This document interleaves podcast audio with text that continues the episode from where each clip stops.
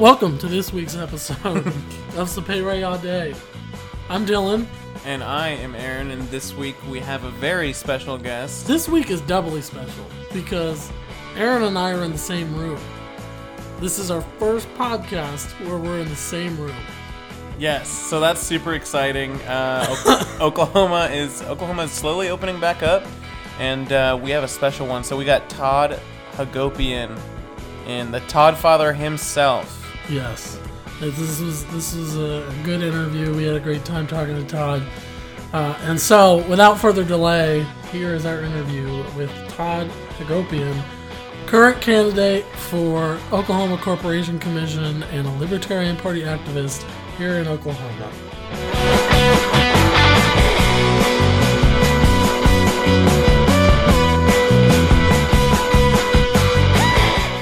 Hi Todd, thanks for joining us this week. Hey, thanks guys. Thanks for having me. So we wanna we wanna start. I gotta I gotta ask. Given that you you know you call yourself a libertarian activist, every, everyone we have on here, we always want to know how did you get started in politics, and how did you get to this point where you you call yourself a libertarian? Yeah, it's really interesting. I mean, I was a pretty hardcore Republican growing up. I grew up in Ann Arbor, Michigan, which is a very democratic city. And when you're a Republican in a Democratic city, you kind of get real sharp elbows, and you um, you pretty much fight back anytime anybody's talking politics. And so I swung all the way to the to the furthest right wing you can imagine for a long time. And during the George Bush years, I was pretty pro Bush, and towards the end of his uh, reign, when when the wars weren't going well and we were still over there and people were still dying, I really got disillusioned. And then when Obama won, it was even worse because then all of a sudden the liberals came in and politics just got unbearable for me. And I kind of went dead for a few years and, and just didn't do anything. Amash uh, got elected in Michigan in 2010, I believe. Um, and he got me back interested in politics, his libertarian republicanism. Um, and at that point in time, all the libertarians I knew were Ron Paul, Amash, Massie, and they were all Republicans. I didn't even know about the Libertarian Party. And so I slowly started getting back into politics as more of a libertarian Republican. Um, when 16 came around, I was just so disillusioned with how the uh, nomination went and with the fact that the Republicans went all the way to to more of the uh, authoritarian side and picked Trump yeah. I just said, okay, I'm done. I remember May 8th when he beat Ted Cruz in the, uh, I think it was the Indiana primary. I just said, okay, I'm done. I'm, I'm out of this party. Um, and I went through and I read every platform of every party out there that I could find. And the Libertarian Party was basically dead on where my belief system was.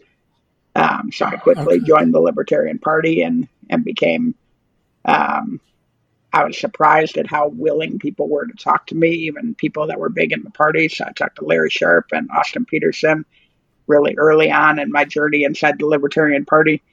And it just got me really interested in that these these folks who were so well known inside the party were so willing to talk to somebody who had just transferred over. Um, and and from there, it just kind of blossomed. I, I'm not afraid to pick up the phone and talk to somebody. And as I started talking to more and more people, I became more and more active in the party. Okay, so it's it's it's more recent than I thought it would be. Yeah, it's a it's been a in my eyes, it's been a ten year journey from when Amash got elected till now. Um, but in reality, I only joined the Libertarian Party four years ago. Um, my views slowly over those six years before that were changing over to Libertarian, where I started. You know, I think I wrote in 2012 or 2013. I wrote a article about gay marriage and and there were some other articles out there as I was slowly changing my positions prior to 2016 and by the time 2016 came along I realized that I was just no longer a Republican. There was not a place for me in that party.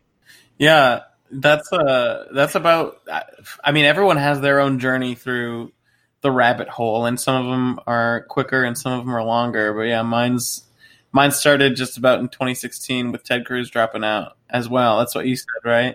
Yep. Yeah. yep. Yeah, I was I was helping Cruz out, and and he even was more authoritarian than I liked, but I liked his Five for Freedom plan, uh, which was a libertarian plan. Uh, the rest of the stuff that he supported was pretty um, pretty more sort towards the side of Trump, but but his Five for Freedom plan was about as close to libertarianism as I felt like the Republicans were putting up. I wasn't a big fan of Paul, even though he calls himself a libertarian. I just didn't like um, his campaign, and and by the time Trump got nominated, I just said, "Okay, guys, it's time. I'm I'm not going to be in this party for the next eight years while while we sure. rule." And I'm really glad I left because right when he got elected, it, it could have gone one of two ways. Republicans could have revolted and gone back to small governments, but they didn't. They swung all the way to MAGA, and I'm really happy I left when I did.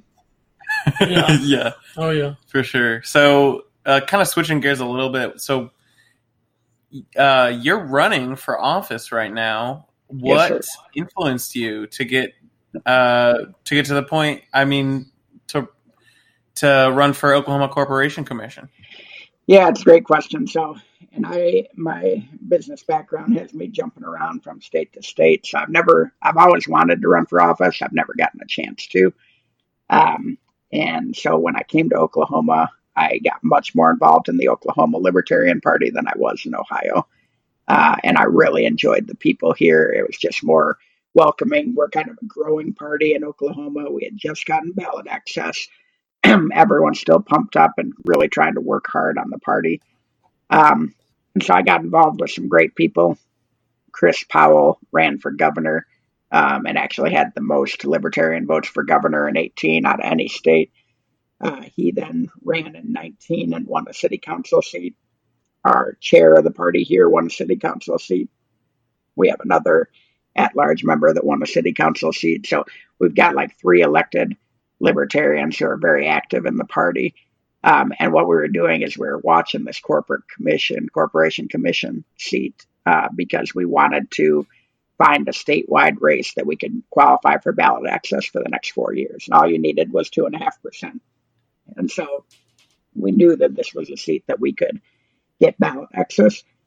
And there's about a three day filing period in Oklahoma. And as it came to about late in the second day, we realized that look, there might not be a Democrat that files in this race. Uh, and if there's not a Democrat that files, then we actually have a chance at winning this thing, not just trying to get two and a half percent. Okay. Um, and so then we all started talking and trying to figure out who should run. And um, and I actually wasn't putting my name into the conversation, but then they came to me and they said, with your background, you know, we'd really like you to to take a look at the seat. And I did some hard research for about a day uh, and then I said, okay, let's do it. And, and we jumped in, and no Democrat entered. So now it's just me and a Republican going head to head in a statewide race that's going to have over 1.2 million votes cast. Wow. So, so if you could just explain to us what the role of the Oklahoma Corporation Commission is, and then what your role would be on that commission. Sure. Many states have these commissions. Not many states are they very powerful, but in Oklahoma it is. Um, one of the reasons is because they control the regulations on several industries that they believe are in the uh, realm of public safety, affecting the public good, basically. Um, Oklahoma focuses primarily on oil and gas, transportation, public utilities. And obviously, being an oil and gas state, uh, it's hugely important here. So the decisions these folks make um, affect a ton of the business that goes on in the state. Hundreds of millions of dollars of the business that goes on in the state is affected by the decisions this corporation makes, corporation commission makes. On top of that, over 25% of the state is in the oil and gas sector alone, employed in the oil and gas sector alone. That's without even counting transportation and public utilities. So one out of every four jobs, more than one out of every four jobs, is impacted every time this Corporation Commission um, approves or disapproves a regulation mm-hmm. request. Um, and so essentially, what they are, uh, the bottom line is they approve regulations on these industries or don't approve regulations on these industries. Um, theoretically, they're doing that in the public good, trying to keep people safe. Very often, um, they're doing it for for different reasons. Cool. So I was reading your platform on your website, um, and I read for every job we eliminate on the commission, we can create a thousand jobs in the Oklahoma economy. So how does that work? Like, are so are you trying to come in and really slim the slim the commission down? Yeah, that's exactly right. It's a little bit of puffery because you can never uh, you can never basically make that equation. But here's the bottom line: they've got several hundred workers in the commission. I think it's around six seven hundred folks work for this commission. if you cut it in half, so you had half as many regulations out there, and 25% of Oklahoma, that has 3 million people, are working in these industries. It's not unreasonable to think that 300 times 1,000 jobs, 300,000 jobs could be created by taking away these regulations, allowing more small businesses to get in, allowing more innovation. Regulation stops so much investment in companies. Small companies have run big companies when there is regulation risk, is what we call it. When we don't know what the government's going to do, we do not invest. Um, and that is across every industry everywhere. If you cannot predict what the government's going to do, you stop investing until you know because you don't want to put too in and then have the government decide that that was illegal. And so, um, so at the end of the day, if you cut this commission in half and the industries start to realize that there's going to be half as many regulations going forward, that money will start flowing into Oklahoma investments with small businesses. If you lower the hurdle rate to get into a specific industry, more companies will come in and more jobs will come in. And so that's what that's all about is is it reasonable to think that by cutting the corporation commission in half, you can create 300,000 jobs? Absolutely. Okay, so that, that kind of answers the at least part of the next question. Uh, like, what, what what exactly are you hoping to accomplish with um, this post, but then also what what would you say uh, is a best case scenario? What what are you hoping to get out of this, and how are you going to work with the other people on the on the commission to accomplish that? So I basically have three to the platform. The first one is to cut red tape, and that's what we were just about, and that's essentially trying to limit the regulations that get passed. Second one is really important, and that's stop letting government pick winners and losers. And and when people pass regulations for the wrong reasons or without thinking things through. They can either advertently or inadvertently a winner and a loser based on how that regulation is written. Um, it's a really important one that we can touch on. And then the third one is to put Oklahomans back to work. So if I were to get on mission, uh, there's one guy, by the way, who's a Republican who thinks very, very similar to me in a lot of these issues. Um, he would he would still be on the commission, and there's only three commissioners. So in my eyes, I would be on one side, the the more authoritarian, larger government Republican would be on the other side, and this guy would kind of be that swing boat in the middle, and he would finally have somebody that he could shift over and, and sit with on these issues and become more libertarian, even if he never wanted to use the word. Um, and and so I think it's actually a pretty powerful position to be in, right. where we could actually enact change and start to put the rule of thumb in place that they every regulation needs to pass two rules to pass. One, it has to be in the uh, in the need for public safety. If it's not for public safety, then it doesn't pass. And then two, if it's written in a way that it affects one industry or subsegment better than another and advantages them in a way that isn't necessary, then that doesn't pass either. So you need to write all regulations in a way that it helps public safety and levels the playing field every time and doesn't pick winners and losers. And if you start to only pass those regulations, you're probably not even talking about 50%. You're probably talking about, you know, in the single digits wind up getting passed as it should be. Right. Awesome. So, so you grew up here, right, in Oklahoma? Uh, no, I actually grew up in Michigan. oh, you, you said that earlier. It's yeah. my bad. Yeah, yeah, no problem. I've actually only been in Oklahoma for a couple years. Okay. Okay. Gotcha. Sorry about that. I no, that's okay. I don't know why I thought you were here longer than that. Because I remember I used to follow on my old Twitter account that I got rid of like last year. Um, I had followed you a few years ago, um, and then like last year, I think I realized, oh, he's in Oklahoma, but I just thought it was Yeah. been here longer. Well, I think um, I think what it probably is is when I was in Ohio, I was not very involved in the Ohio party. I had tried, Okay. um, and we just never we just never could hook up the right way in the Ohio party, and I never got very involved. When I got to Oklahoma, everybody was much more welcoming, and we just kind of dove in head first. And and so I think once I got to Oklahoma, I started talking a lot more about the state party than I ever had before because I was more involved. So right now I'm the regional chair, the Tulsa regional chair for the Oklahoma Libertarian Party. Right. Yeah, I did see that.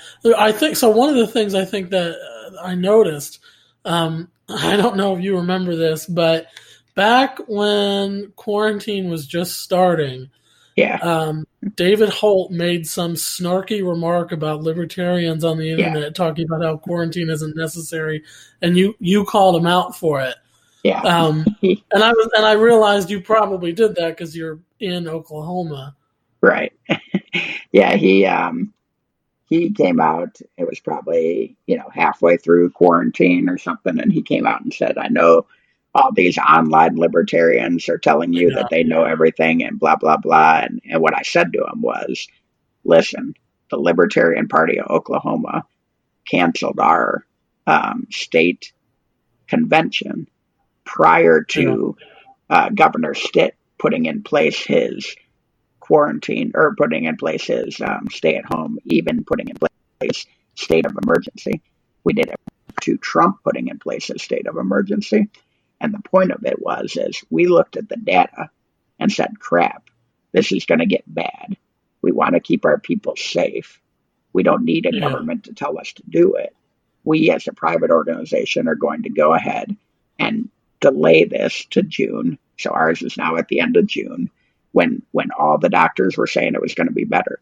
But the week that we made that decision, there were still Governor Stitt was out there showing a picture of himself in a crowded restaurant telling everyone to go out. Right. Trump was still telling people that it was going to go to zero in no time. And the point was, is if the government had been honest with us, we could have probably handled this without a quarantine. And then because they weren't, they had this dramatic David Holt. it's the same with David Holt. David Holt, like the week before he started pushing quarantine stuff, he tweeted a picture that he was at, I think, at Nashbirds or something.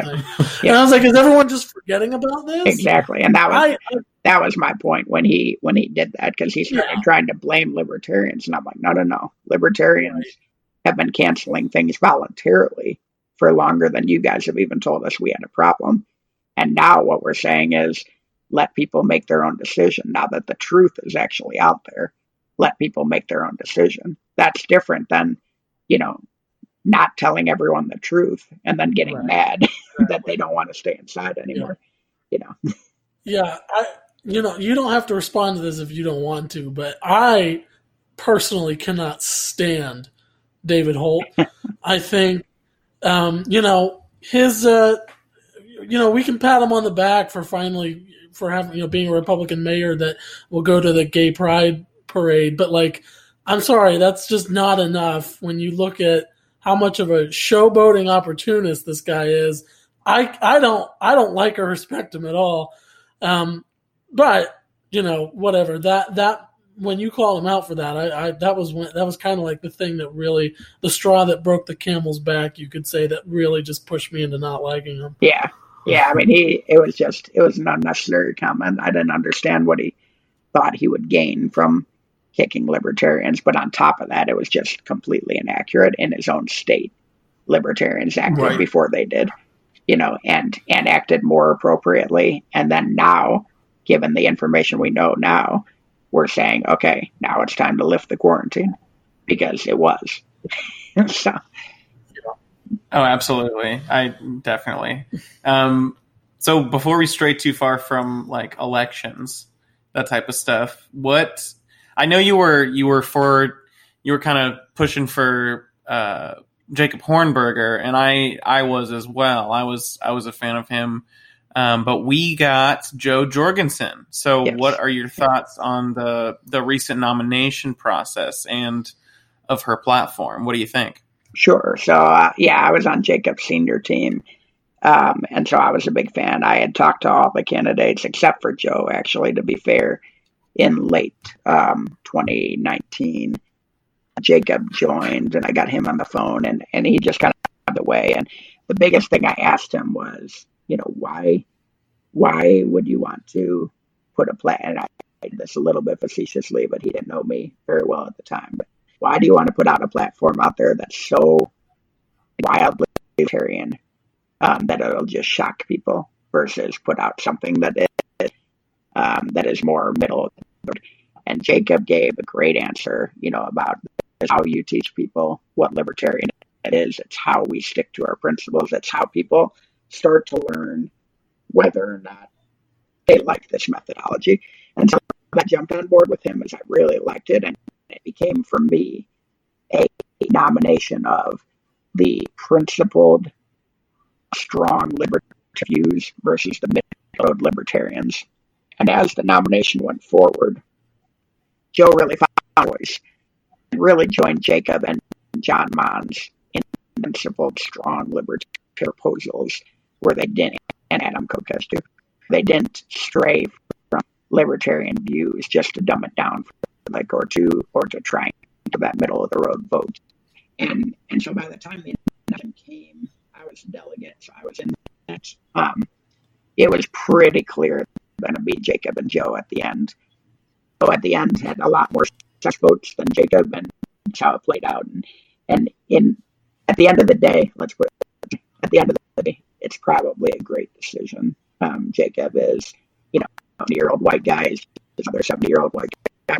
Jo Jo is different. She's got very similar ideas. Talks about libertarianism in a different way. Um, she has some great analogies that she uses. She's a professor, so she's used to people with analogies and getting her points across and keeping people's attention. Um, and frankly, she's been a libertarian for 20 plus years in a in a serious capacity. Um, there's nothing about her platform that I'm not comfortable with, and there's nothing in the way that she speaks now. Uh, if you had asked me in Q1 when she was a little more timid on the trail, I would have something different. But she really feet the last few months, and I'm pretty excited about about her nomination. I also supported Spike. Larry Sharpe uh, dropped, and I and I think this will be an interesting right. There's lots of pros and cons with Spike, um, but in my opinion, he is also a very good communicator and communicates to a different uh, group of folks, which is pretty much Gen X, Y, and Z. And I think that it's going to be interesting to see how effective he is in that. Um, I would like to see him kind of fall into Jo's campaign more than running his own, and I hope that that happens. Um, but I like the the idea of a of a young guy and a middle-aged woman both of them very, very libertarian. Spike being more anarchist and Jo being more principled. I just like this pairing a lot. And I think a lot of people are going to learn about what libertarianism is. Whereas in 2016, more about just having people vote for somebody who wasn't Trump right. or Clinton. Does oh, that yeah. make sense? Definitely. Um, so switching gears a little bit now, um, talking about quarantine and, and social distancing over the last few weeks, we've kind of seen the opposite happening uh, with yeah. large gatherings uh, of protests and, and riots. So, um, what what would you say your your thoughts are about that? Whether you think um, they're going to be net good or net bad once some more time passes? What, what, are, your, what are your thoughts? Well, here's here's what I can say for sure. Had we not had multiple weeks of protests and or riots. We would not be talking about George Floyd weeks afterwards, but we are right this second talking about George Floyd. Um, we would not have had the news come out that another young man in Oklahoma City died mm-hmm. after saying, I can't breathe. You know what I mean? We would not yep. be talking about yep. other guys around the country who have died in 2019 in similar circumstances. So there, the the protests, while I do not like rioting, the fact that the protests have gone on so long and have expanded to so many cities has brought to light several incidents and has started a conversation that we haven't had before when these things have happened. Um, so I am 100% in favor of, of any First Amendment activity, by the way, whether I agree with it or not. But I happen to agree with this one that it's an overdue conversation, and I think that it's helping. I think the rioting. I think I made a made a about this. If I had been in Minnesota myself, I would have had a gun outside my shop, protecting it from the rioters. But the minute that the. Minnesota Guard came in and started attacking the rioters, I would have been out there with them. And that's why I view it: is you have personal, but um, the First Amendment is more important than whether or not you agree with the uh, with the sentiment, and I happen to agree with the sentiment anyway. Right. So then, what what would what are your thoughts on this movement to um, defund police departments? We have Minneapolis, the City Council Minneapolis, saying that they are uh, disbanding the police department and creating something new. Yeah. Um, so, so as as we look at that, and as you know, especially libertarians explore the concept of a privatized police force, what are yeah. your thoughts on that? Yeah, and I've made a lot of comments on this. I, in my eyes, this is all a good conversation have. Um, I believe that New Jersey actually defund their police department several years ago uh, when they yeah. decided that it was beyond. Um, so they defunded it completely, brought in a new police department, and, and built it from scratch. Uh, that form of defunding, and I think that's the one that Minnesota is talking about. Some people are talking dramatic defunding, um, which is more where my head is, where we rethink how we do police departments in general. So, for example, if you have a maneuver and they are covering a large area of um, population that they're to, they can be much more efficient with their overhead than if you have a small manufacturer that's selling to this city and another small manufacturer that's selling to this city. Well, every little city in rural Oklahoma has a police department and a jail and three to five cop cars and three to five cops. And the question is, is if you took those cities and put it together under and had a private force, all five cities, would they need one jail or two jails instead of five? 12 cops instead of five times five cities?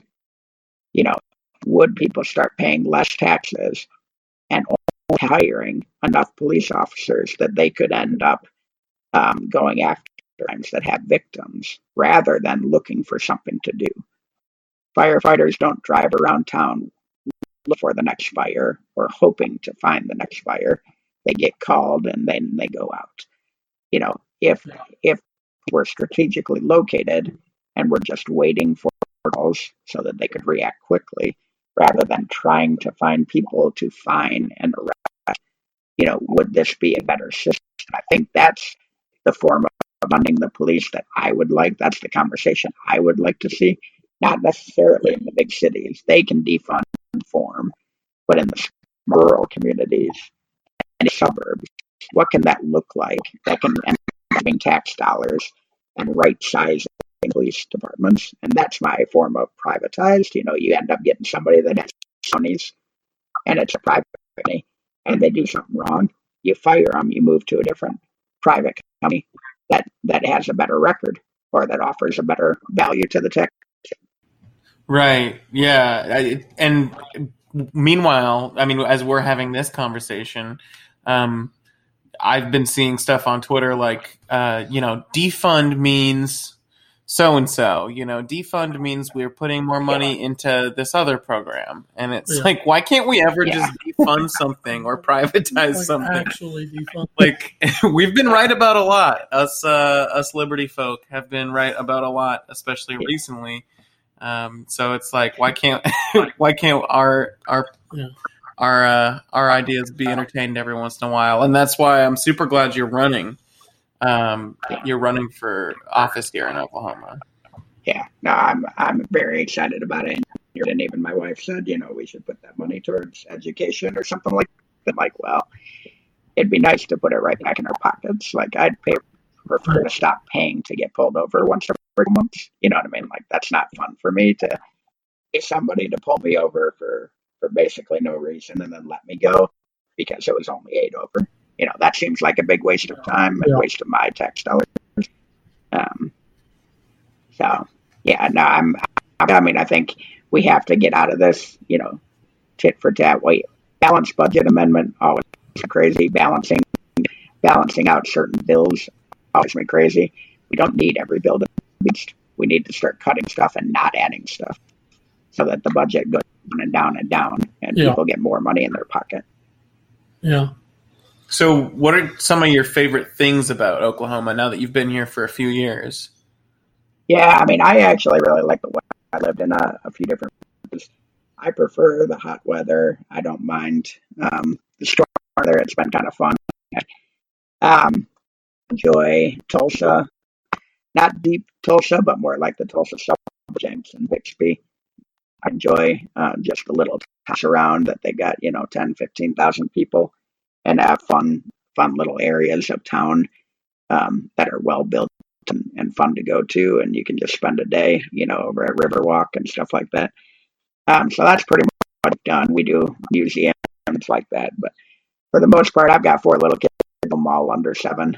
Um, when I'm when I'm not working, I'm usually with them. Okay. So, uh, what do you? You're, you're closer to Tulsa than Oklahoma City, right? Yeah, I'm living in Bixby, so I'm uh, I'm about two miles from Tulsa, Adams, I think. Okay. So, are you going to the Trump rally on the 19th? I know I'm not. I'm not planning boy. to that. That's a shame. All right. Well, we'll uh, we'll wrap this up with a couple a couple more questions. What what are some of your, your favorite follows on Twitter? Some some fellow libertarians, or maybe even not libertarians, for some of our listeners to follow. Yeah, my favorite uh, by far is Jen, uh, the Wizard. I'm sure you guys probably know her. Do you? Yeah. So Which one is? it? Morgan MJ the Wizard. Oh yeah. Oh, Oh, yeah. yeah. Oh, She's yeah. great. Morgan, yeah. She goes to this Gen Z audience in a way that it's just amazing. It's she, you know she sprinkles 30 tweets along with Gen Z tweets with just random thoughts, but it's it keeps people engaged. She gains followers crazy, and and her liberty tweets are by far the most um, the most replied to. And it's it just always amazes me. It's like if I had started in the liberty movement at that age, you know what I could 20 years later. So I really really enjoy following her. Borowski, another one that I really like. Um, and she's funny. She's mostly libertarian and then sometimes Republican. It's really interesting to watch her kind of battle herself on how she stands on issues, and she'll post things like, "Hey, tell me why you think this is a good idea," and it'll be a libertarian idea where she's kind of challenging libertarians to change her mind, you know. And, and so I really enjoy watching her as well. And then my last one I'd probably say is Mark Pellegrino. I'm not sure if you guys are familiar with him. He is the uh, he is an actor in Hollywood, but he was on Supernatural. He is the founder. He is the founder of the American Capitalist Party, and the American Capitalist Party is just getting started, and they're really, really close to libertarianism. Um, most libertarians are, are a little too theoretical and a little too um, kind of optimal space, can't open, uh, and he, practical. But what I would say is that the two parties are so close together. Uh, he is a great follow. He makes great tweets, and and he will actually debate people. And I have never met somebody. I can say this honestly. I've never met um, more people in Hollywood for sure are as smart as Mark. He is a brilliant guy, um, and I've gone head to head and lost many times and many Times. Don't feel like you have to answer ours, but what's your what are some of your favorite podcasts that you've been on so far? I've heard you on Friends Against Government. Uh, I don't know what else. What's your what? Like, you have a favorite? Um, the Government, real big fan. Um, I've been on them a couple of different times, uh, probably three or four. Um, Brian Nichols was a great interview a couple of times. I like Brian; he's just a genuinely good guy. Yeah. Um, Jen the Libertarian is really good if you want to go deep into issues and actually um, and actually deep into the issues rather than just rail on on the two major parties. Um, I like Jen. Um, those are probably the three kind of best ones that I've been on um, this year or two. I would say. Mm. So, do you have any uh, podcasts that you would want to recommend, or any uh, books that you're reading right now, especially uh, specific to yeah. libertarianism? You just uh, Mises book um, called The Theory Credit. Um, that is going to be a slow read, so I would, I would recommend to tread lightly on that one. You've got to be really wanting to learn about uh, Mises economic theory, um, knock that one out. Um, obviously, my favorite one to tell anybody who's thinking libertarianism or getting into it is always to look at um, Don't Hurt and Don't Steal Their Stuff by Matt Kibbe. I just love that book. I love Matt. Just a great, oh, great yeah. book to start you off on your journey. Um, those are probably the my favorite kind of nonfiction one that just gets you thinking. Really fast read, uh, but really interesting, and it will get you to start looking at things a different way. Is Ayn Rand's uh, Anthem? Not a lot have actually read them. It's probably only thirty or fifty pages. Um, fantastic. I mean, I was blown away. I've read it probably five times because it's short, uh, and it just it makes you think about some of you're seeing every day in a completely different way. And um, that is a great book if you're just trying to get somebody to read something on the airport airplane and think about libertarianism a couple hours, and it could change the way they look at a lot of stuff. All right, could definitely keep that in mind. Um, all right, if you want to plug your pluggables, what's your website? Uh, anywhere they can find, anywhere people can find you on Twitter, on social media. Sure, um, ToddHagopian.com, T O D D H A G O P A N dot com. My campaign site, you can contribute to campaign there. You can offer to help, or you can just check out what the campaign's all about uh, at Todd Hagopian on Twitter, uh, living in chief, but it's at Todd Hagopian. And then um, Todd Hagopian for Corporation and Todd Hagopian for Oklahoma Corporation on Facebook and official Libertarian in Chief on um, on uh, uh, Instagram. All right.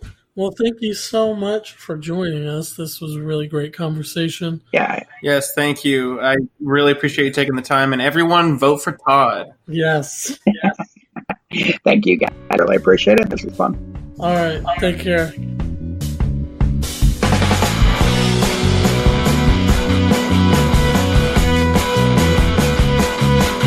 Hey guys, thanks for listening to this week's interview with Todd. Remember, you can find us on Twitter at Pod or email us SapereAudePod at gmail.com. We will be back next week with a new episode. Until then, have a great week.